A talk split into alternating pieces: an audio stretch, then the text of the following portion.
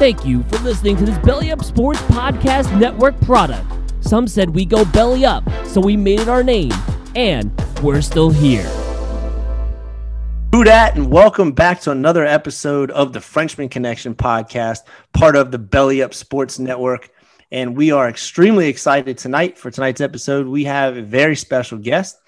Uh, those of you who are listening to this podcast and who follow us on Twitter, you're absolutely familiar with Mike Detillier at WWL.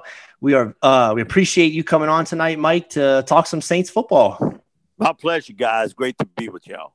All right. So what we're gonna do tonight, guys, is we're gonna talk some Saints, talk some off season, uh, get into the draft, and um, talk about Mike's uh, draft guide coming out. You know, here in a couple months. But uh, let's start it off. I'll kick it over to you, Will. Um, we can get going, ask some questions with Mike. All right, Mike. Um, this is uh, pretty much right down your alley. Um, it's something that I'm uh, super anxious to know. Um, really, um, the the you know, watching the Saints play, you know, year in and year out. Um, defensively, we run a lot of uh, two linebackers um, on the defensive side. You know, they run a lot of uh, nickel, and I was just wondering. I guess kind of you know, in your just in your opinion, uh, how do you see you know with the potential loss and and I know it's only speculate speculation, you know, re-signing certain players, but you know, potential, potential loss with with Kwon and us draft and Zach Baun. Does does he look like a good fit for for linebacker or maybe you know a replacement in the event we were to lose Hendrickson? And um, kind of wanted you to run with it from the linebacker side. Who do you think, since you're getting your draft guide set up, will be a great fit for our defense um, as a linebacker coming out this year? Well, it's one of the hardest positions to grade today. I'll be honest with you because, you know, um, man, linebackers. At one time, you were looking for that big thumper, that guy who's six foot three, two forty, and play the run real well. Every once in a while, man, get after the quarterback unless you're out on the edge. Now if you can't cover, you can't play. You run out of downs. So, That's it. Yep. Uh, you know, you, you know, and I, I, said this in the start of the season. That there were a lot of people that you know they kind of banded about man Zach Baun immediate. No, you got to understand what Zach played at Wisconsin. He was a pass rush guy. Yeah, you know, he, he every once in a while dropped back in coverage, but he was the guy that really played as a edge rusher. And so, with no training camp, uh, so to speak, no OTAs, a limited time in training camp.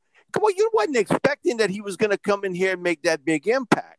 Mm. I do think they like him a lot. He's a very smart player. Uh, he's a really good athlete, but he was in the learning process in year one. Mm-hmm. And so that they like him a lot. I still believe this football team would like to get Kwon back. And um, if they can work on a deal to possibly do that, I think that's the best option this offseason for yeah. them at linebacker. What you bring up is just a change in times. It's not only in pro football, it's also in college football where you're going to two linebacker sets a lot of times because you're in nickel. Uh, for colleges, it's like 81%. The pros is 75 dime in colleges is 75 and 70 in the pros. So hell, you the six defensive back, you three quarters of a starter. Absolutely. Yeah. You know, and nickel's that, like base nowadays. Yeah, it's almost like base. And so um, you know, Nick Bolton, certainly from Missouri, is an interesting player. Uh, he's a guy that's much more effective, closer to the line of scrimmage than he is maybe out wide. Uh, so he would be somebody that I think will be there in that range uh, of late in first round and very productive football player for the Tigers. And uh, Nick's interesting. I mean, you know, he's he's kind of old school, man. He gets yeah. up the field fast. Here's my deal: is if you can get you a pick, um, I think a guy that'd be a great fit for the Saints would be Jabril Cox from LSU if you get him a little bit later. Uh, because you know he's not going to be a first round pick, and he's more likely to be a late second, early third. But if you can maneuver around there, and he'd be a good fit because of his cover skills, and that is something today. If you can't cover, then you're not playing. But bottom line, I mean, Mike. you run out of downs. So Absolutely. linebacker for me, it would be a priority position, but it would have to be the right guy. Yeah. I'm much yeah. more concerned defensively on the secondary because you've got some age there with Janoris Jenkins Yeah. and with P Rob. And what else you got behind him? So, yeah, Lattimore, I, I think, is a really good football player. And I think they'll try to re sign him to, to a long term deal. But, man, I would take a long look if it's free agency and the draft. You don't need one, you need two. So you, you need to get out there. And that would be once you solve the quarterback issue, Mm. that would be the number one priority for me, would be in the secondary because of what you just brought up. Five defensive backs is almost becoming base. Six defensive backs, you three quarters of a starter. Man, you at corner, you don't need two or three guys. You need four guys. Mhm. And so it's becoming an interesting spot. And for this football team with some age, with Jenkins, with P Rob, you got to address that. And I think both ways, either through, I think, with a veteran and also certainly uh, with an early round draft choice. That, And- that always. and- Go ahead. Go ahead, Will. go ahead.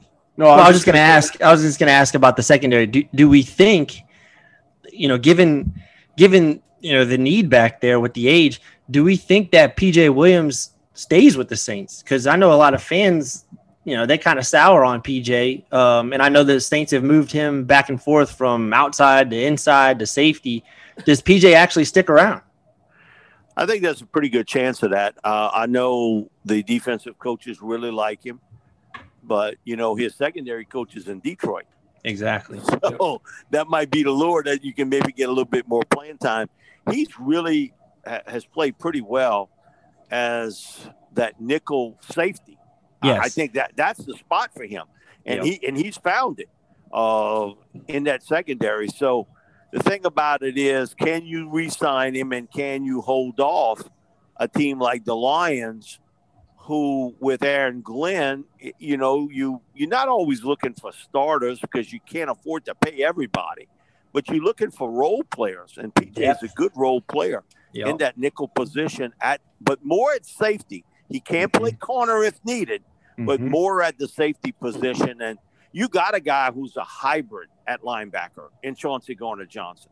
To Oh, be yeah. honest with you, he, he's really playing that new hybrid linebacker safety position Yeah. that everybody was is looking for today. And PJ filled into the role as the guy as the deeper safety in the nickel position. So, um, man, you just don't have enough cover guys today. It's just like pass rushers, okay? Because you want to rotate seven most of the time, and if you can, eight, because it is become a league of wear you down. Because what you've seen in a little bit of football chess, it's interesting that this was a couple years ago uh, at the Louisiana Line Camp, held every year here at Nicholls State Thibodaux. Uh, Brian Flores comes in, and you know, got a lot of testosterone out there when you got about 50 or 60 coaches. They man, they they reinvented the, the wheel uh, Yeah. Oh, yeah. with them. And and man, they talking about different coverage sets and everything else. And Brian sort of stood up and said, "Wait a minute, guys, I- I'm going to block you off. You guys been reading too many of, of these guys, breakdown film guys, bloggers, everything else. Mhm. If we don't stop the run, we in trouble in this league. Big trouble. Because you know why? Every time we put a smaller defensive back out on that field, they that offense is going to see that and say, okay, you're taking out that 230 pound linebacker, you're putting in a 200 pound safety. If if I pull out another linebacker and I put in a 190 pound corner, they're going to run the football at us. We Hmm. losing 80 pounds basically every time we make this change. Mhm. So what are they going to do? They're going to bang away at us. And these 190 pound cornerbacks, they doing a lot of Olay moves trying to get out these runners today. Hey, they ain't putting that nose in there to make that tackle.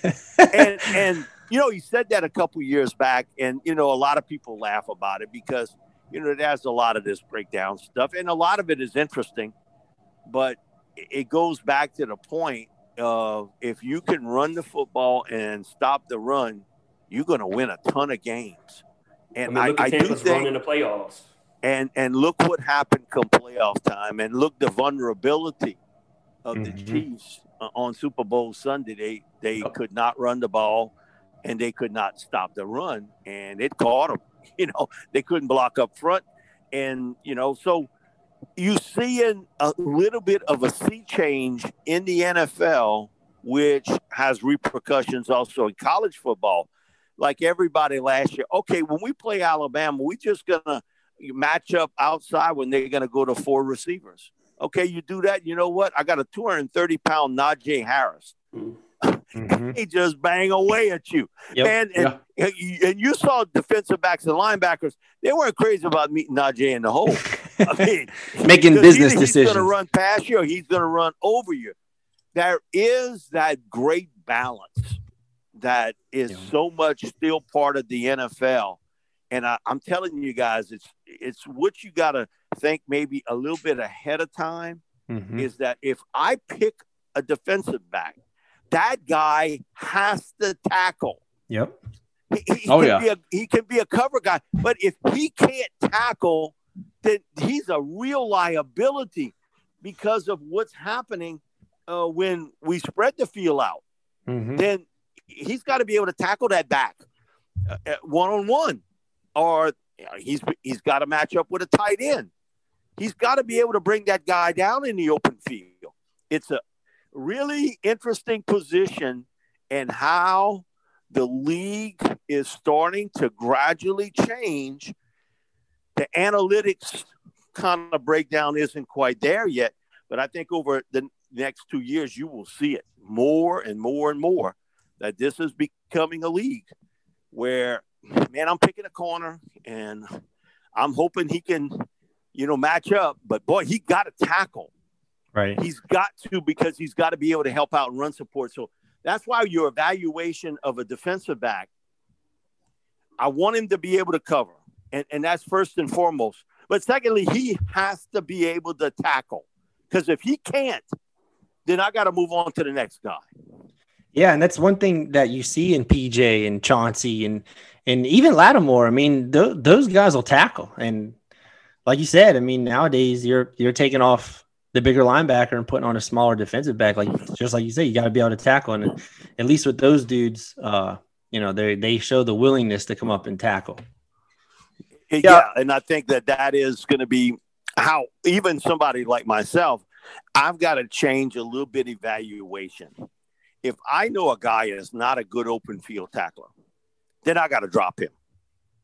Now, some team might fall in love with his cover skills but my thing is, it's always it's going to come back to that. Now, this was years ago. Uh, we had Vic Fangio on uh, with Bobby and I on WWL, mm-hmm. and he said number one thing I ask my scouts when they bring up uh, cornerbacks and safeties. He said I don't ask them how well they can uh, cover. I ask them how well they can tackle. Vic is right. So what Fangio was saying, what Brian Flores is saying, it is part of the world today. That you you got to get those guys that can really do a good job because you're going to be in a lot of one-on-one situations. And late in the game when you have to and need to teams are going to run the football. Yep. I, I think you really hit hit on something you know in, in your in your secondary talk. That's one of the things that i've noticed with the uh with the saints over the years. You know you made that comment about uh chauncey gardner johnson kind of uh playing that that hybrid uh you know that hybrid safety linebacker role um, you know, and a lot of people may not even necessarily view him as that. But if you if you stop and think, you know, where you're where you said, you know, one of your concerned areas is the secondary, you know, that's been a that's been a fortunate position that the Saints have really kind of uh, hit over the last few years. And and I get it, you know, like we're talking, you know, I'm splitting hairs here, but I, I think of like how uh, Vaccaro all those years, you know, came up and played a lot of box safety. And then you had the same thing with, uh, you know, a little bit with Vonn Bell. Um, now that uh, Malcolm's getting a little bit older, you know, uh, you see a you see a little bit out of that, and and and same with uh, with Chauncey Gardner Johnson. But um, an actual cover uh, coverage, you know, uh, cornerback, which you think that would go, you know, everything's going to go hand in hand. It, but it, in this day and age, you know, it almost seems like you got a guy that can cover, but he can't tackle. It, it it's almost seems like it, you know, it's it's hard to find the do it all. Almost like with on an offensive side where we try to find wide receivers that can catch and block. You know what I mean? Yeah. Well, now receivers now really do a much better job than say yesteryear on how to block. I, I, I give mm-hmm. them credit now. Uh, they're taught um, to even if it's a kind of getting away block. You know, I mean, I, I don't need for you to mm-hmm. pancake the guy, just getting away. Yeah. And it's so funny. Uh, Pete Jenkins, man, uh, Pete's almost 80 years old and hmm. longtime defensive line coach. And he said, Mike, I'd hate to be playing linebacker today. Uh, I was like, Coach, I get it. He said, Yeah, because he said, with all these RPO systems that they have, and he said, the NFL uses some bits and pieces of the RPO that if I get up the field too quickly, you know what that quarterback does? He pulls that ball out of the belly of a running back and he throws it right over the top of you. Yep. If I drop back deep in coverage, you know what he does? He hands the ball off to the running back, or that son becomes 40 yards downfield. So, man, playing linebacker today is so difficult because you sort of in a damn if you do, damn if you don't situation. Mm. And that's why influencing the quarterback is, is, is so vital, even if it's with a big push, not maybe necessarily the sack. But boy, when them guys get downfield, their ability to make you miss. And we uh, we have again, a, a, ton of these camps that we've had other than last year down here on the bayou, and, and how I knew things were changing. Uh, this was about five years ago. Uh, man, they tweet, tweet, tweet that whistle. Okay, hmm. uh, uh, offensive lineman, y'all go over here. That was a pretty good run of those. Uh, interior defensive lineman, y'all go over here. Okay, then that's quite a few there. Wide receivers and tight ends, y'all go over here. Man, I almost got run over. It was like 300 of them guys and they were like, okay, pass rushers and the cover guys, y'all go over here. Man, I could have walked through them. Okay, because it's not the glamour position any anymore. Okay, to be a pass rusher, it, it's not. They want to play wide receiver or they want to play tight end. Mm-hmm. You know, you mm-hmm. go up to these six foot four, six foot five young men who are 16, 17 years old. They 210, 215. You know, you play on defense, son. Oh no, sir. I, I'm a wide receiver. Uh, uh, no, I, I play flex tight. And I'm like, what? He said, no, I, I never played defense. I'm oh, like, okay. Uh, so it's, I wrote a column five years ago saying, man, you can see the numbers and you can see it gradually starting to come down. Last year, how many first round pick defensive linemen were there? Two. Caleb Vaughn, wow. Chase Young. Uh, Bang. Now, yeah. this year, they'll have a few more. Mm-hmm. Then well, they got to have more than they had last year. Yeah. But um, again, you're starting to see a shortage of numbers, and seven on seven sort of changed the rules where you're getting a better grade of receiver, tight end, quarterback, and also cover corner than you've ever gotten before because mm-hmm. you can, man, listen, in the South, we can play seven on seven 10 months out the year. Yeah. And, and, so you're ingrained in it. But what they, what they don't do in seven on seven, Hit. they don't tackle. yeah. Yeah, no hitting. Okay. So, you know, so there is that's an area where uh, defensive backs and what we talked about is showing up. It's in the numbers game, and you love a big corner that's long armed and it's got great recovery speed. But that's something going to be able to tackle. so, like, yeah. because you see these receivers like a Mike Evans or Michael Thomas or Julio Jones. Okay, none of those guys, when their, their second number is a one, okay, it's 220 something or mm. 230 something. Right. Chase Claypool last year, you know, when he came out, and I loved it. I thought he was a I thought he had a chance to be a really good player. Now I thought he played well as a rookie. You know, he's two three. You know, he's in the 230s. Okay, so 195 pound corner. And he's tackling a guy that's 25 to 30 pounds heavier than him. You got no chance if he's going full speed. You DK Metcalf.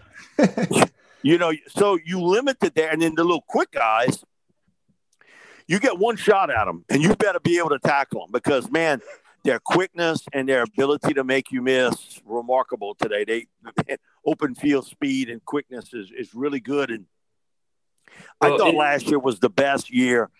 I know in my 35 years doing this, I ever saw as far as depth at wide receiver. But mm-hmm. this year is pretty doggone close. I mean, it, it's mm-hmm. right there. I mean, if it's not, it's just a hair off, and it's not going to get lower. It's just going to continue to increase. You see a team like LSU sign five wide receivers in one recruiting class. Sheesh. So, I tell so, you, Mike. you know, so okay, who's going to cover those guys? And if I put that guy in the slot, if I spread you three wide receivers and a flex tight end, you got to cover. Man, it, man, playing and coaching defense today, you get paid a lot of money for being a defensive coordinator, but man, you earn every nickel of it, Jack. That's all I can tell you. Yeah. You earned every nickel of it trying to figure out yeah. how to slow people down. And a lot of it has to do with, and I think Tampa showed it a little bit, uh, even on Super Bowl Sunday. They're great red zone defense. You know, you got down to the 30, you know, inside mm-hmm. the 30. They, you know, they didn't give up hardly squat. You know, they you kicking field goals, you're not giving up big plays. And that is a big part of today's game that's saying, okay, I'll give you up to three, but I'll score seven, and let's add that up for a while and see how well it, it works out. It it bit uh, us against the Bucs too. We were kicking field goals early, early, early, and I told that to Bob because he texted me, "Man, I feel good about this game at six to nothing." I said, "What? I don't feel good at all." yeah. yeah, this should have been a ten to at least ten to nothing game, at least, and now you six nothing against a team in a heartbeat that can come back and catch you. I didn't I didn't feel good about that. So again, mm.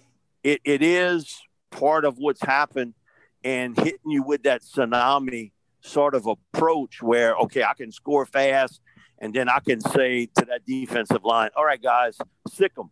You know, you play the runner. It's a Gregg Williams line. Play the run along the way, guys. Get out there the quarterback. Well, in, in getting to the inside guys and getting to the guys in the middle, uh, offensive line speaking, I want to hear your thoughts on what you think the vision is um, for McCoy, for Erik McCoy, the center, and Cesar Ruiz, right guard. I know Ruiz was a true was a, a center, a true center coming in. He got off to a, a, slow start in camp, so they just stuck him at right guard. Do you think that they're going to flip positions, or do you think McCoy settled in so good at center that they're they'd rather just keep it as is? Because Ruiz didn't seem comfortable. He got a little bit better as the year went on what, what, what are your thoughts there, Mike? Yeah, I've always felt that Ruiz is a much better center than a guard. He did play guard one year at Michigan, but he's he's he's a much more comfortable player at the center position. But you didn't mm-hmm. have him for the rookie camp. You didn't have him for, OT, for the OTAs. So I mean, you had to do that this year. But I think they flip it next year. One, uh, I think uh, Ruiz is much better at the center position than he is at guard. And secondly, is McCoy's athleticism to get to the second level to throw a block is he better than Ruiz is. So yeah. I think that's going to happen. And, you know, you got what you got with Peat, who I think at times can be a very good player. And then he misses a ton of time uh, with injuries and you know his play has been a little bit inconsistent. Not a little bit has been inconsistent. So mm-hmm. um, the key there is what do you do as a backup? Because you know Peat's going to have some downtime somewhere. And my thing is uh, James Hurst becomes a big signee in the offseason. Oh yeah, because he can play both tackle and guard. And um, and I'm, I'm, my big concern was Nick Easton because you get one concussion in a year, yeah. you get it. But he had yes, three. Yeah. And, so you wonder that is he gonna walk? You know, he's a really smart guy. He's made money in this league. Uh, man, three concussions in a season yeah. is is to me sort of a red flag moment uh, because that that that's entering sort of the danger zone. I know in in talking to guys that have played in this league, who I do shows with, and they'll tell you, you know, I had one a year, and every once in a while they'll say, you know, I had two, but I was fortunate I didn't get, you know, another one the second year, and you know, and that sort of thing. But man, three in one year stuff. So a, a big signee this offseason, in my opinion, is going to be is Hurst mm-hmm. because of the fact that he's he's started at both tackle and guard. And we have seen Andrus Peat and also Terron yep. miss time. And so he's a good fill in player. Would it uh, shock me to see this team pick another lineman in round one? Hell no. It wouldn't. I'd be right there with you. I, I one bit. wouldn't surprise me because of the fact that, man, you love what you got to tackle because healthy. Oh, yeah. That's as good a tackle tandem as they have with with Armstead and and Ramczyk, but you don't have a lot of depth. It's hard to keep those guys. Hurst becomes a major what you want to call role player that I want back this offseason. Uh, for as much as we want to talk about maybe the skill type guys that running back and receiver and everything else, man, you went up front. And I, I think that Hurst is a guy that you want to return. And then I look in the draft to see if I can't pick me up a guy that can play both right and left tackle. Mm-hmm. Where do you where do you think in the draft? What do you think on uh if you can tell everybody listening on on Hurst that's not as familiar um with him, you know, being able to uh play multiple positions. I know, you know, a few years ago we ended up losing um Kelemete. Um, he ended up going. It was pretty much a fan favorite. He kind of was a do it all across the line. Um, where does he rank up with him? It, is he essentially an, an upgrade over Kelemete from, you know, playing multiple positions on the line or, or, you know, an equal? How do you view it? You know, how do you view him there? Yeah, because they're both very similar players. They both didn't play center. Now, if you can get a guy that can play tackle, guard, center, man, let me cut you that check. Right. yeah. Uh, man, that's the guy I want. Um, and so uh, you always sort of looking for that guy that can play multiple positions. If you can't be a starter, can you be a swing player to play tackle and guard? And Kelemete could do that.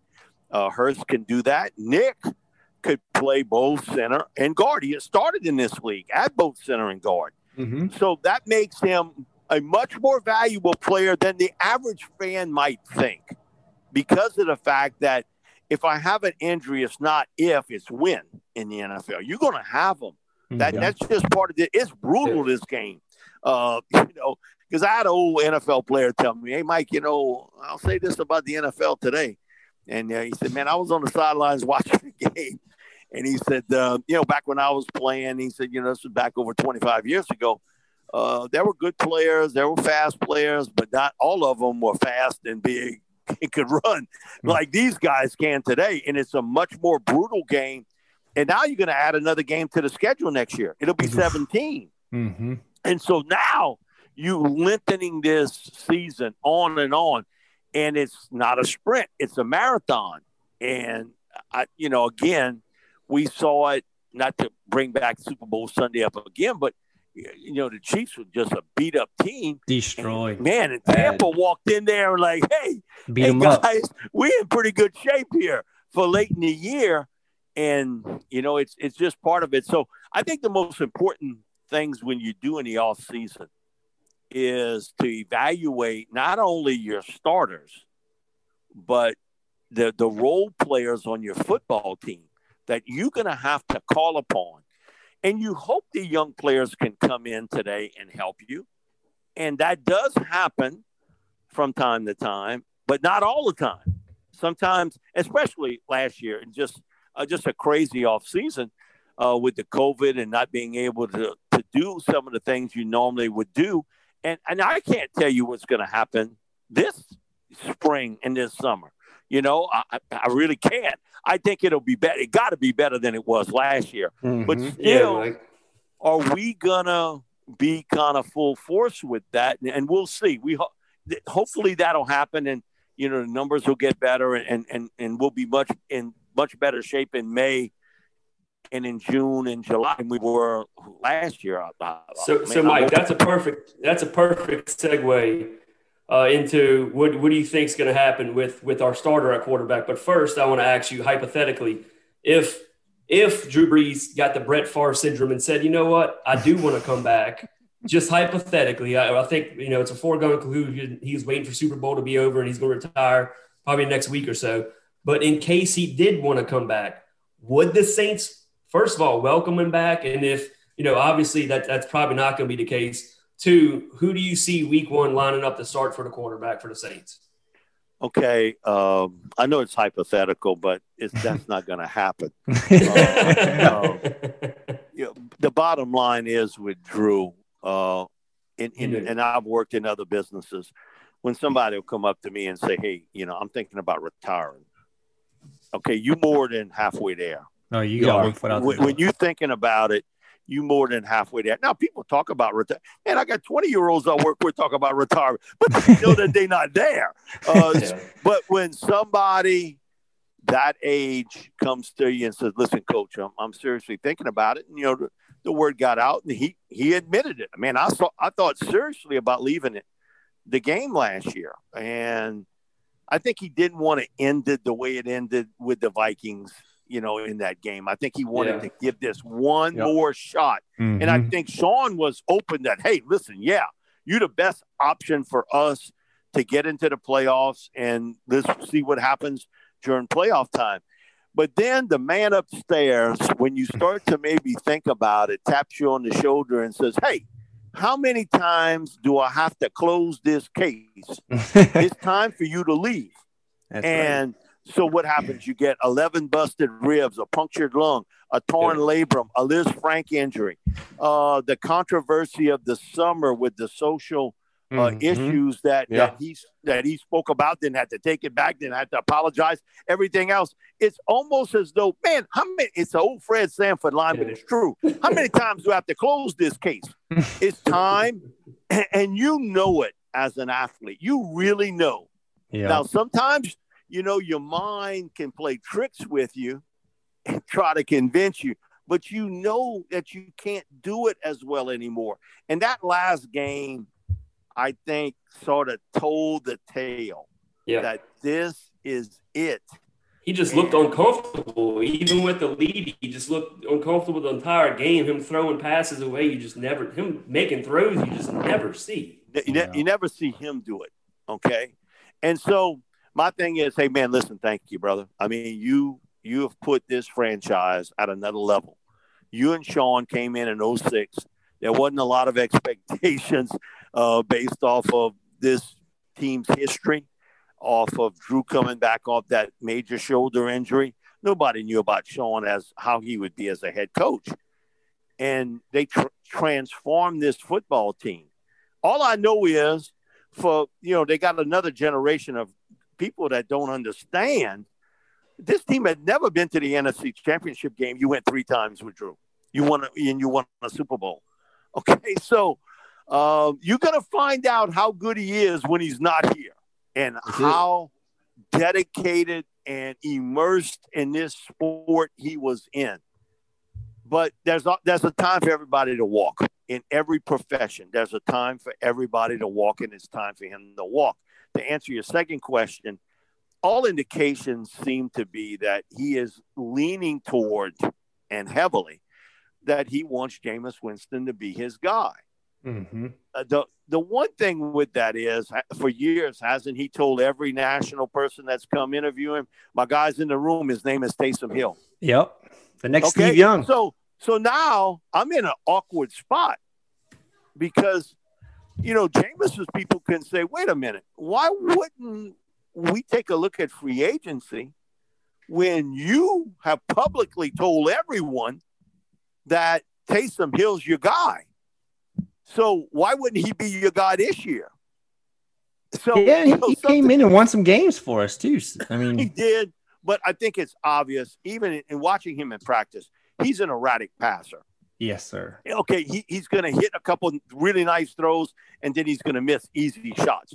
You see, and I think it's the same thing with Jameis, even though I think his career, and I got told this by a lady whose dad owned the Tampa Bay Buccaneers, uh, Gay Culverhouse, and she was the president of the Bucs, has stayed in the NFL, passed away in the summer, but she was real close to the Buccaneers and and the Glazers.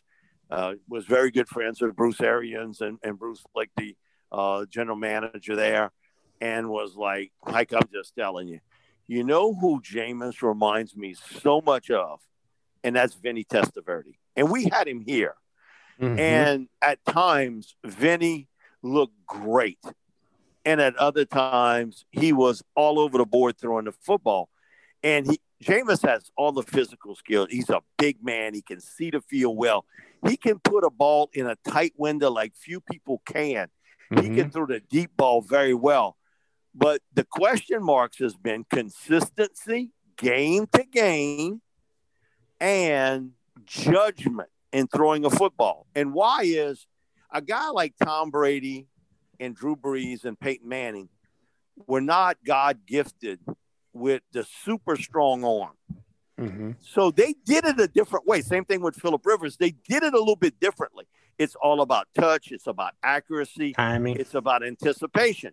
Yep. With Jameis, okay, I know I can put that football right there. And even though you taught, hey, just be careful with it, man, when you're out on that field, it's different. You know, so it, it's it's different because you go back to what has always been your bread and butter.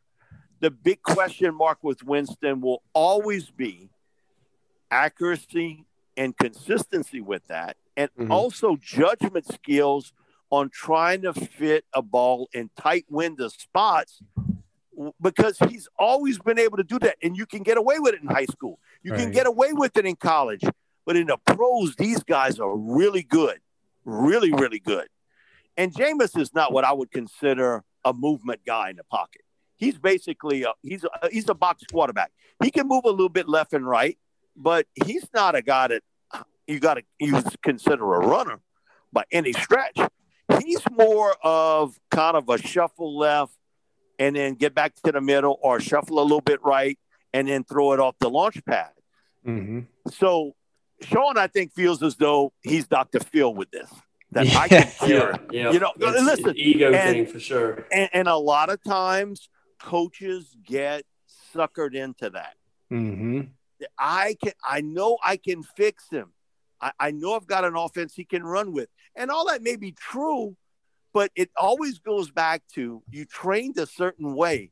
You know, you, you have a certain style of play, and um, so I think what you'll see with Jameis is games he looks unbelievable. Right. And in other games, he's good. You say, what What was that? Oh, yeah. why, why did he Why did he throw the football? So the consistency level will be up and down. Now, the defense is good enough to win. You got a good running game around him. You got some good receivers, but he had good receivers with the Bucs. Oh, yeah, you can't did. tell me Mike Evans and, and Brody Miller and Chris Godwin and Cameron Brate Cameron and OJ Howard yep. weren't good players. Mm-hmm. They they were good. So, um, but I think he's heavily leaning toward that. But here's the sell now. Now you've got to flip that, okay? And you got to be the recruiter and say, yeah, man, I, I did say it about Tay, uh, J- uh, Taysom Hill, but you know what, Jameis? Man, I saw you. Man, I know you can get the job done for me. You know, so you can yeah. kind of flip it a little bit and say, hey, listen, since you came in, you know, man, I, I, you know, we think a lot of you and that sort of thing. So it'll be interesting from this standpoint, what a lot of people haven't brought up. Does Winston's agent say, okay, we know what we can get with the Saints. Let's try free agency and see what else somebody can offer. Yeah, I think, you know, it depends on if Jameis, how, uh, you know, how hungry he is to go get the next big check because my guess is somebody else, you know, might might pay him more, but he's got a good situation in New Orleans. And and to go back to uh, you know having to flip it and resell t- uh, Jameis over Taysom, I mean the Saints kind of already knew what they had, not so much what they had, but they had a lot more tape on Jameis throwing the ball in these games than than Taysom. And it was my theory that the reason why uh, Taysom took years. over. Yeah, the reason why Taysom took over is because Sean didn't have enough game film on him to make a a proper you know evaluation of him running the offense in a game. Whereas you know Jameis, like you said, he's five five years worth. And the other kinda, thing too is I do know this: Sean has always liked Jameis Winston since he came out of Florida State. There has been that there is no denying that mm-hmm. that he really liked Jameis, and there's a lot to like about him. When man, on the man, when you walk up to him and say, "Man, that guy's a quarterback," that's one big, big dude. dude. He's a big and, dude, uh, and he can sling it. Uh, and you know, and he's a smart guy. He works hard at it. But going back Bad to decision. what Gay had told me, so did Vinny. And she yeah. said, Mike, here's the crazy thing. We cut Vinny loose, okay? He started for six other teams in the NFL. It wasn't like he was a scrub. Right. you know, right. he went on because everybody old, thought every yeah, he worked. I think he played until he was 45 years old. And um, she was like, everybody thought it, they would be Dr. Phil with him, that I can change him. But she said, you know, you sort of are who you are. Uh, you can cut some of that down. And okay, 33 interceptions or 30 interceptions, even if you cut a third of that, you get to mm. 20. Man, Sean don't like to see that two as the first number. No. I'm gonna tell you that right now, because yeah, he's not used to that. Yeah, that second, that that first number being a two. The other thing about it is that um, you've you've played against him so many times you sort of know what he can do real well and what he can't. Right. You know, and and so you got a book on Winston on on the good things and the bad things and uh, it's it's just going to be an interesting sort of dance with him. Be, and this is nothing against what Sean said about Taysom, but he has said it to so many people. Mm-hmm. Now you got to go back and be the college recruiter and say, yeah, I said it, but I didn't have you. Now, now I got you. You my guy. And then what do you do with Taysom? That's saying, wait a minute, didn't you promise me that yeah. I would get my shot? And what we did when I was the starting quarterback, man, it's a tricky sort of walk down the, the lane with them. And look what's happening. Look at all the young quarterbacks in the AFC now today. Mm-hmm. You know, mm-hmm. you, you, see it with, with Mahomes, with Jared Allen, uh, and uh, you Watson. see Lamar with Tua, with Herbert. You see all these young quarterbacks, and, and then Trevor Lawrence is headed to Jacksonville. Yep. So that's going to be another one. And in the NFC, you got it's the old pops uh, variety. You got Brady, you got Matt Ryan, you got a 33 year old Matt Stafford going to the Rams. Uh, so Rodgers. it's a different look at things and how the conferences have taken a little different look on how to get you to the big game. Because mm-hmm. I think there's only two quarterbacks in this league either you got a real great one or you looking for one. Yep. There, there's no in between. Yep. Either you got one or you looking for one. Because if you settle for the middle range variety, yeah, they might win you games. Yeah. And they might get you into the playoffs. You ain't going nowhere. And, and for the first much faster than it used to. It, and for the first time since 2006, the Saints we're kind of there, you know. For so long, we we kind of were spoiled with knowing we had one of the. Well, I mean, it took a little bit with Brees to know that we had absolutely one of the great ones, but we had one of the great ones for so long, and now, you know, we're turning to Jameis or or Taysom. Yeah. To you know, didn't. And, and is this yeah. the bridge? Is the are these guys the bridge to the next quarterback? Because well, that's what you I. Know, that's what. That's going to be the intrigue here. Do you pick one in the draft? Because four quarterbacks are going to go in the first top ten. Okay. That's what. That's what I was going to ask you, Mike. You you you you you you jumped. That's you nailed it, man. That uh, you know, you think about we have a uh, a veteran, you know, more or less coming in with Jameis, and you nailed it right there. There's going to be four quarterbacks, you know, already off the board, you know, and Sean's a stingy guy, you know. He he'll have a young guy, but then he always makes a turn to that veteran. So it almost seems like, you know, are we settling for the fifth or sixth best quarterback? And that and that's where I wanted you to go with that when you said that, you know, from your, you know, your draft analysis that you do every year. You know, where would you see, you know, the fifth or sixth best quarterback potentially being available because you know Lawrence Maybe is gone. Yeah, Wilson's going to be gone. Uh, you know the Ohio State guy is going to be gone. So it's just you start going Trey- through Trey more and more. is gone. from Gone. North Dakota State. So Yeah. wh- what you just said, Wilson and Fields and Trey and Trevor, they gone in the top ten. Mhm. The big question mark is where Mac will go, and I think he'll go anywhere from 17 to 24 in round one.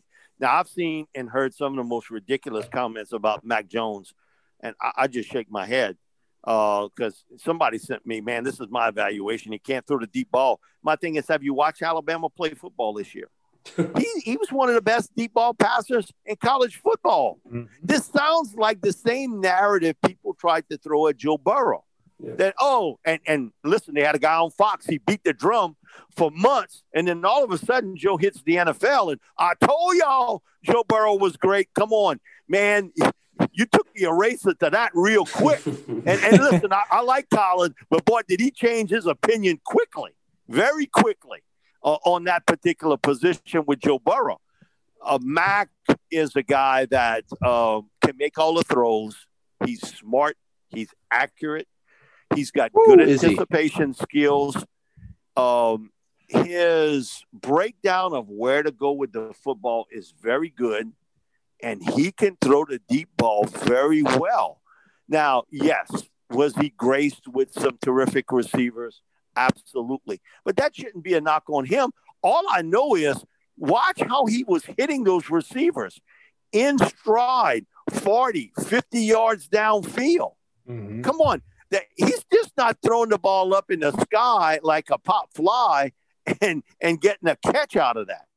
So for the Saints to get Mac, they would have to trade up in round one to get him. Okay. And uh, you know, my feeling on Trask from Florida is, man, you know, and I personally like him.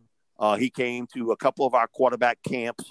Uh, he's a big kid, well built, got a real strong arm. He can make the all the NFL throws. The big question mark with him is, can he get out of the way? Pocket. because he is not fleet of foot at all. And uh, LSU, in a crazy game late, sort of exposed that a little bit. They got after him, and he was flustered for a while. He he didn't like people in his face. And then look what happened toward the end. He played really well against Alabama, but then it really it peeled apart uh, for him afterwards. So I, I do think that that's going to be the negative with him is that he's smart, he's big, he's got a strong arm, but man, to escape the rush. Now Mac is similar to when I watch him.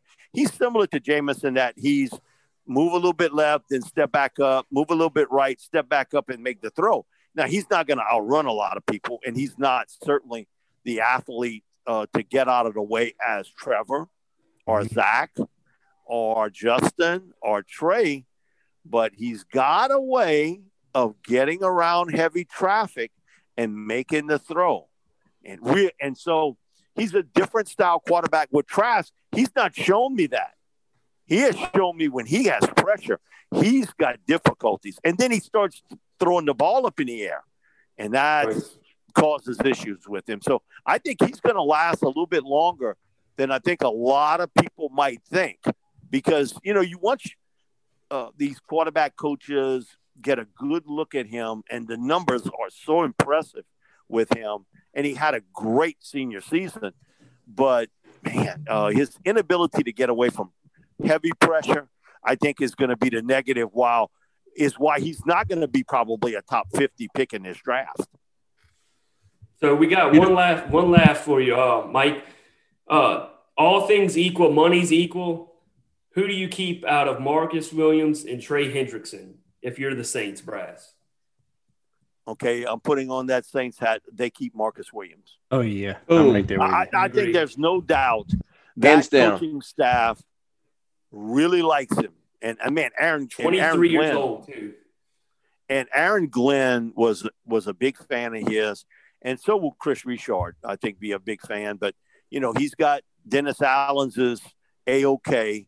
It's Mhm. just going to be to come up with a, the contract for Marcus. I think of all the sort of bigger free agents, if it's Trey, if it's Sheldon Rankins, that he's the one guy they really want to keep.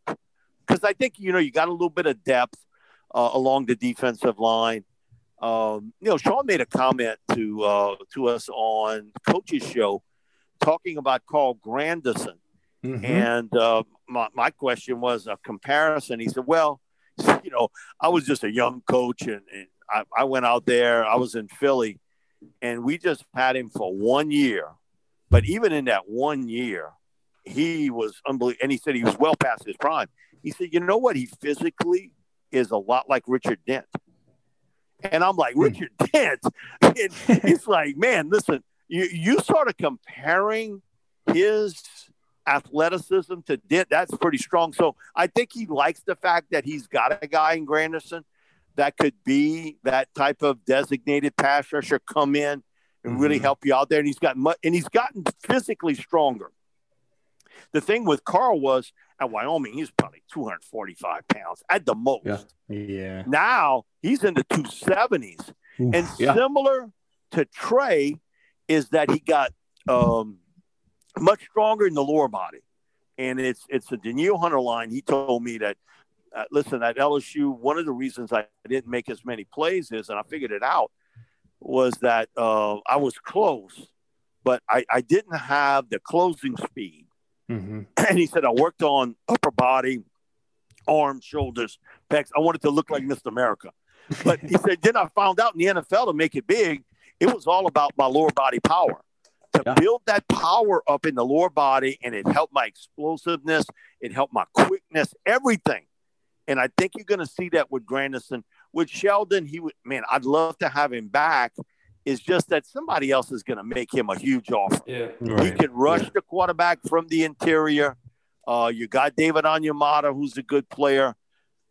I'm interested to see what they do with Malcolm Brown because you know he's a he's a run stuffer, but also he's a guy that can kind of cave in that pocket mm-hmm. from the interior. Uh, and and you got some young guys. If it's Shy Tuttle, yeah. uh, Roach, whatever uh, you you got some guys that can fill in, but um, you, I, do you, I can't see them come up with a deal for Trey or for Sheldon. So I think it's going to be uh, so certainly Marcus. With, are you, do you, are think, you concerned at all that if we pay Lattimore big time money, big time guaranteed money, that he he remains driven, that he remains consistent? Because you know sometimes he, he's just out of the game. I know this year he had less of those games than than he did previous years? Are you confident that he's going to play up to his standard per se if we pay him big time cornerback money, top five? Well, either you pay him or somebody else will. Yep. So, yeah. I mean, yeah. Uh, but but I know him, and I know I've had some years to know how to handle him and how, maybe how to motivate him. I think Lattimore likes it when he's challenged. Yes. And like a lot of corners, man, come on, they're not throwing the ball to me toward my side of the field. And so you sort of drift a little bit. You know, you, your mind sort of drifts, and that's when you get beat. Now, the one thing with, with Janoris Jenkins, you know, and, and he, he made this comment one time, man, listen, all my life I've been challenged. I ain't worried about nobody challenging me. That's the, that's all the time. So, you know, he's a guesser, and and yeah. that that's just part of his life. Yeah. To be a guesser as a football player, but he most of the time guesses right. And so um, him and Marcus be, Peters cut from the same cloth. Yeah, well, Marcus and you look at Jalen Ramsey. Jalen's very similar. Jalen's deal is, man, I just got a feel for where they're going to throw it, and sometimes I get beat, and sometimes, and most, but most of the time I don't. You know, so I I think that I would want to see how Khai Harley, who I think is really the MVP behind the scenes here, definitely, in definitely. in working with Mickey uh, to work these deals to get a long term deal with the Marshon Lattimore and with Ryan Ramczyk because those are mm-hmm. core players on your team that yep. you want to keep. And and okay, I, they got people say, well, have a scenario where you deal off Lattimore. My thing is, okay, who's going to play corner for you? Exactly. Right? Yeah.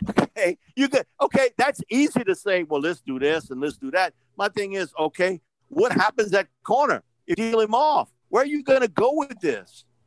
Not not only that, like they don't come, you know, they don't grow on trees. They're not cheap. It's hard enough to to hit on one in the in the top 10, much less and let him go and turn around and say, Oh, we'll just go get a free agent, you know, and then what? You're paying another one 15 plus million a season. And the other thing too is where you pick. Because, you know, you can come up with a lot of scenarios to move around to get a player. But for most teams, what they want is okay, if you pick in that late, then you got to pay more. Because if I deal you a, a, quarterback or a corner, 28 may be the earliest pick I get. You, you know, and so why would you want to pick 28 when I could get a third, a fourth, a fifth? So, yep. and, and I understand all these scenarios to try to get a Deshaun Watson, who I would love to have, and I would give my teeth to get him. but if if it's a scenario where a team picking in the top five offers a couple first round picks, or the Saints do, my thing is, no, I, no, I don't want the top five pick. Give me pick twenty eight. Come on, just think about that. Would you do that deal if you on the other side? And the question, the answer is no. Of course so not. It, it's it's a situation here where uh, you you know you're going to get a couple extra picks in round three, and and that and that's great because that's top 100 picks we talking about here. Right. Those have been those have been money rounds too. And that and that and because a lot of times too, um, no matter what teams say, they, they pick for need. You know, come on. They oh, can yeah. best player on the board, but yeah, it's really right. a need pick uh, for them. That's why they go there.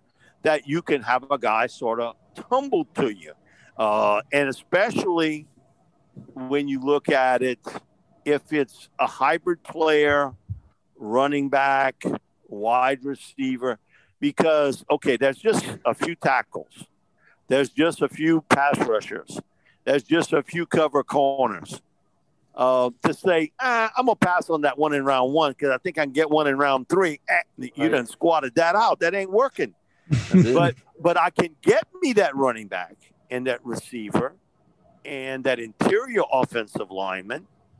And so, what a lot of people don't realize with the Saints, how they do it with their board, is, uh, and Jeff Ireland sort of explained this to us, is that the scouts come, they work with him, they set up a board, that is north south ratings wise.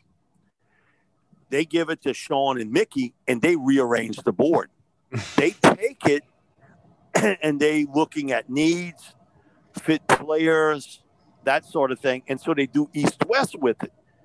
And I, I, give Jeff a lot of credit that he's been able to sort of reform that scouting department. But then once you get all that raw data and you give it to Mickey and Sean, what a lot of people don't realize is they rearrange the board. They take that board and say, okay, uh, we are really looking for that position in this position. But if it comes down to a tackle or a corner, that guy's rated higher than this one. So you you do it a different way, and uh, it's interesting how the coach now is getting involved because you know, Sean isn't watching every player in college football. No. Okay.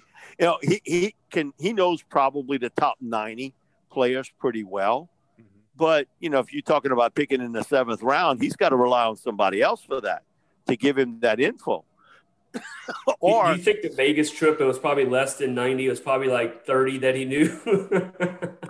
no, the one thing with Sean, man, listen, uh, just from conversations with him, no, he I think he knows those top ninety pretty well. Uh, I'll, I'll, be honest with you, and and he's got a certain feel of the type player, and sometimes it's luck because of even with Alvin, you know, mm-hmm. he's going to Tennessee to work out Josh Dobbs at quarterback, and they're looking for somebody to catch the ball.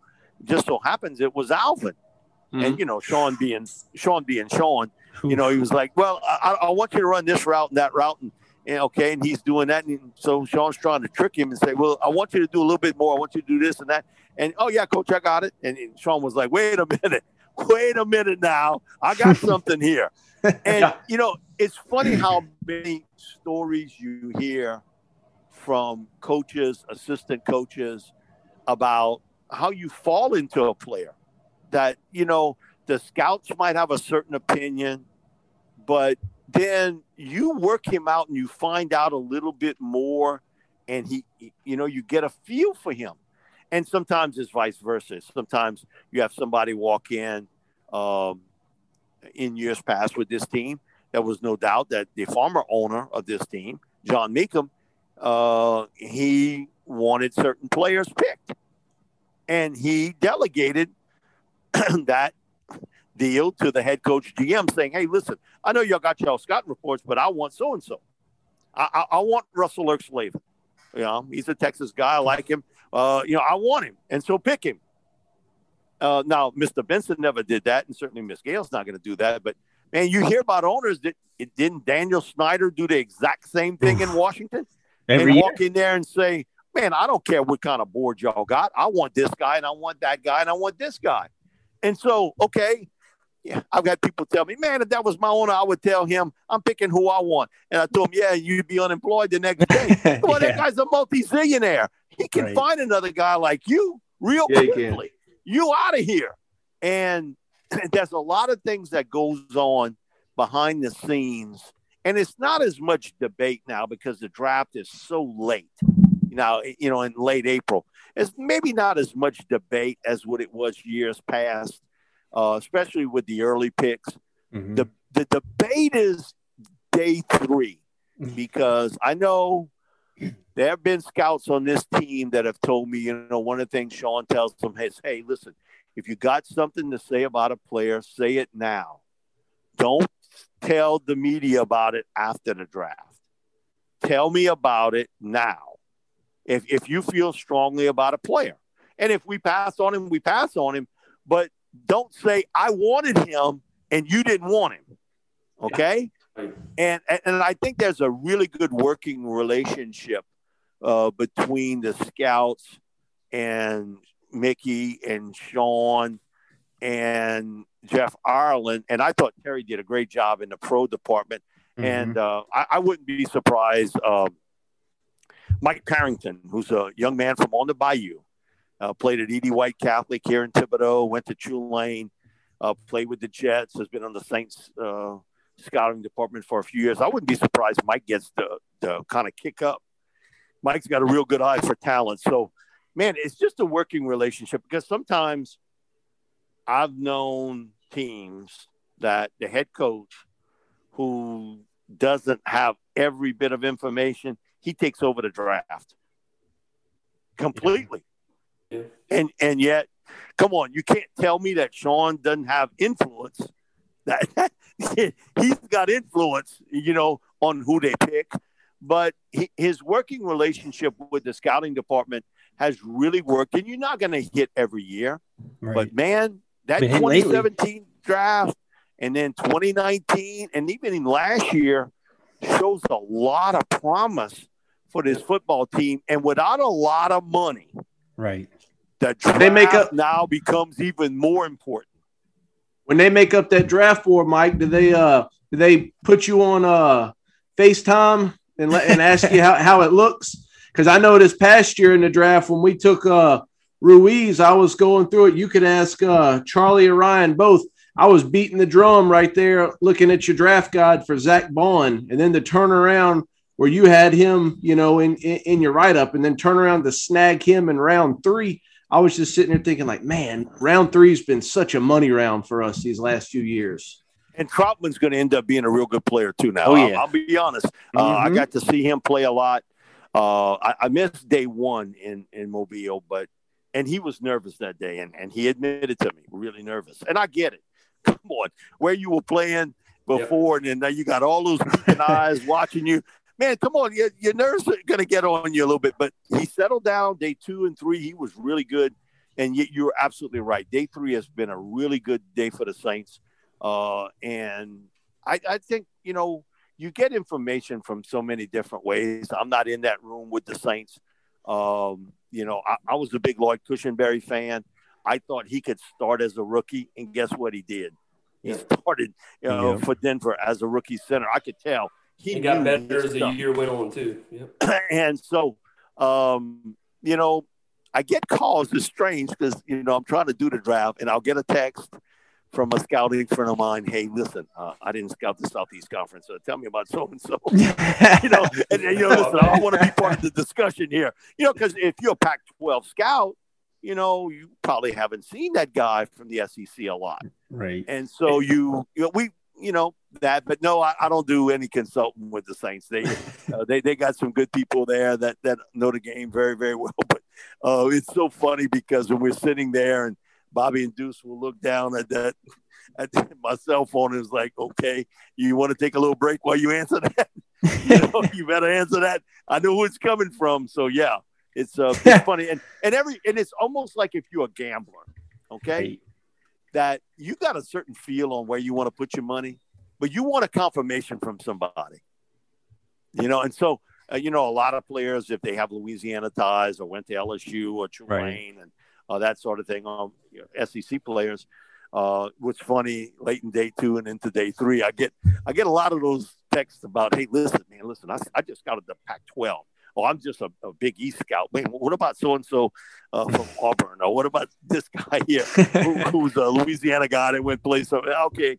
And so, you know, you, you do what you can do, but uh, it's, it, is, uh, Bill Walsh said it best. It's nothing more than educated guess because probably 2% of the players that get picked every year, no matter where they end up, they would have the same results. The other Right. Yeah. 98 are all about fit Yep. the Yep. right fit with your team, with your locker room, with your scheme.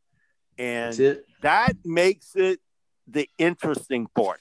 I can see if he's talented and athletic or powerful, but how well he fits into what you're trying to do, because all those guys are like that. Every one of them, because that's just a certain cut of player that can play in the NFL. Uh, that's just, you know, that's less than 2,000 of those guys walking this earth. And it's, it's a rare profession. Uh, and you got to want to do it too. Uh, it's, you, you just can't like football. You better love it. It's got to be your life. Well, well That's and I been- do want to been, that, uh, uh, I do want to mention that uh, in, in regards to the draft guide, it doesn't matter if you're just a casual fan or you're a diehard Saints fan, where you use every visit they make with somebody you want to know, you want to know what the dialogue was. You need to get Mike Detillier's draft guide. You can go to saintsreport.com to get it. It's well worth, I think, $25, Mike, correct me if I'm wrong. And it's it's the Bible of the draft. And and I mean, you can find out anything from somebody's 40 yard. You can almost find out what, what their GPA was in 10th grade compared to comparisons in to the NFL. And I mean, uh, Shy Tuttle was a five star recruit. You know, found that out through his draft guide. So you can get any tidbit of free agents, uh, uh, undrafted free agents, any anything goes from that draft guide. So I highly recommend that to our listeners because I know we do have some from across the nation and it's the draft Bible. Uh, my wife knows it's on my my Saints bar for about a month before and after. So it's a, it's a must have. and You can get it from again saintsreport.com. I, I appreciate that. It was so funny. God bless him. Uh, old Hokie, uh, first year he's working with us at WWL. And uh, he's like, send me a book. I sent him the book. He's like, you know what? If I could write like you do, I'd still be scouting. He said, Yeah. he said, you fill out that form like we supposed to do it as a scout. And he said, uh, man, I appreciate what you, how you do it. Cause he said, you know, uh, and when I was with the Saints, we had a, a sheet that we would fill out and it, w- it was about, you know, his genetics. If he, he had a brother or a dad or Yep. grandfather, mom was athletic, his high school career, who recruited him, that sort of thing. And then a little bit about his stats and then certainly the breakdown on him. He said, that's exactly what, you know, you know, he started with Mr. Fink. He said, that's exactly what Jim wanted uh, when, when he was here. So he said, uh, you just do it a little better than I did. he said, that's why I'm working with you now. Well, guys like me uh, in, in Maryland, you know, I'm not, I'm not based down there, so I don't, I don't have the, you know, I don't know. It's, The it's luxury of listening to Mike quite a few Well, I can't- on the radio. Yeah. on the, on the internet, yeah, but days, like yeah. the the proximity value that y'all get down there with a lot of these players, you know, people like me, you know, we kind of we kind of depend on on that. And like Ryan and, said, and it's and it's stretching out more and more. This yeah, it's really becoming a regional game now. Uh, and I know Ohio State, they are who they are, and certainly Clemson. And um, but man, just look at these teams in the Southeast. it's great. If it's Alabama, who's a cut above everybody else, and hmm Georgia and Florida and LSU and A and M. Yep. And I, I'm just telling you, I think Sarkisian is going to do a really good job at Texas too. I Yep. think they got the right guy in Lincoln Riley at Oklahoma, and and they Yep. all pulling from the same kind of pool. It's all from one little spot. Yep. It's amazing the talent Mhm. uh, you know, when you look, and certainly Texas and Florida are big states, but from little states like uh, a Louisiana, a Mississippi, an Alabama, uh, where even in the South Carolina area, Mhm. where man, that's a lot of pro players coming out of there. Yeah. Uh, it- it's just amazing because we don't live in our, our grandpa and grandpa and grandma's world. That's a lot of commuter people today that move a lot, much, much more Mhm. say than when I grew up as a kid. And and so and you see it, but boy, the Southeast Conference and the Southern region, and if you extend that out into Texas, Oklahoma, man, give, I, I, give me that team and I'll take on anybody else. exactly. That's what that's what kills me with a lot of people when they uh when they come up with stuff on these players coming out, you know, getting into the collegiate level.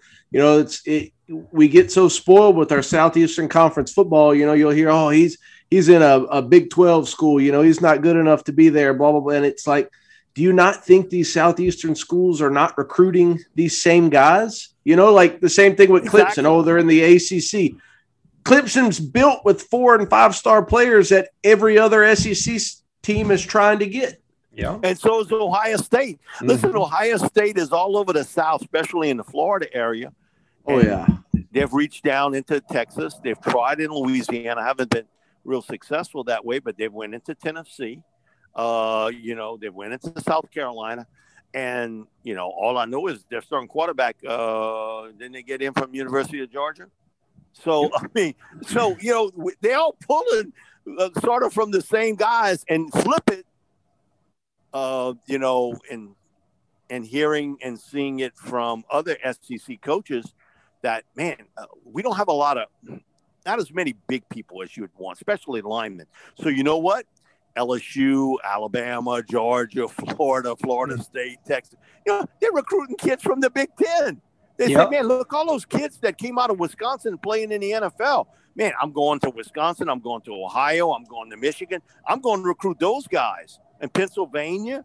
So they all started pulling from the same stock of guys, but how many guys from here is amazing. I live in a, a little small town right outside of New Orleans, and we've gotten, I think this year it's going to be seven Division One players from a little area where you could drop a dime on. Wow. Seven division, Wow. and for a lot of these young men, it's their way out. It- Yep. It's their Wow. way to get a, a college education, maybe play in the NFL. You make those connections in college, and, and, and you know you move on with it. And so Yep. it, it it is um, a changing times uh, across the board where. I, you know, in the years past, uh, it's rare that you would see guys from, you know, other areas in Louisiana. Now, you know, that's the coaches from Michigan and Ohio State and Wisconsin and Kansas, you know, because of Les uh, at Kansas and, you know, even out in the Pac 12 at Arizona, Arizona State. You'd figure all they had to do was go a little bit, you know, uh, sort of uh, to the side of them and catch them guys in California, but you know Mhm. they, they're after Louisiana, Mississippi, Texas players, and and Oregon. You know, I, I've seen a ton of Oregon coaches here recruiting Louisiana, Texas players. So yeah, it's a it's a fruitful area uh, where you can get a ton of players, and and those guys are hungry, and they you know they they Yeah. understand what it's all about. Yep. Yep. Mike, I uh, I can't I can't thank you enough for the time tonight. Um, yeah, this was probably well, this was my, my favorite episode we've ever done on this podcast. So much information from the Saints, the roster moves, what we're going to do at quarterback, who's going to get paid, the front office, so much college knowledge. Mike, I just want to say thank you again for coming on. I really appreciate yeah, the time obliged, tonight. Mike. Much obliged. Thank you so much. Thanks a lot, guys. I appreciate it. Uh, my pleasure. Y'all take care. Yes, God sir. bless. Yes, sir. You too. Thank you, Mike. And y'all can follow Mike at Mike Detillier uh, on Twitter. And then, like Ryan was saying, you can get his uh, draft report at saintsreport.com. And Mike also has uh, his own website, that um, MikeDetillier.com. Whew, what an episode, guys. I uh, had a lot of fun. Mike's gold. He, you know, hope the listeners really took advantage of that and really, uh, Next to know. his name, it says football guy. yeah, man. That's a Mike's, football guy. Mike's Mike's great, and uh, we'll we'll catch you on the next episode uh, here in a little bit. Who that? Who that?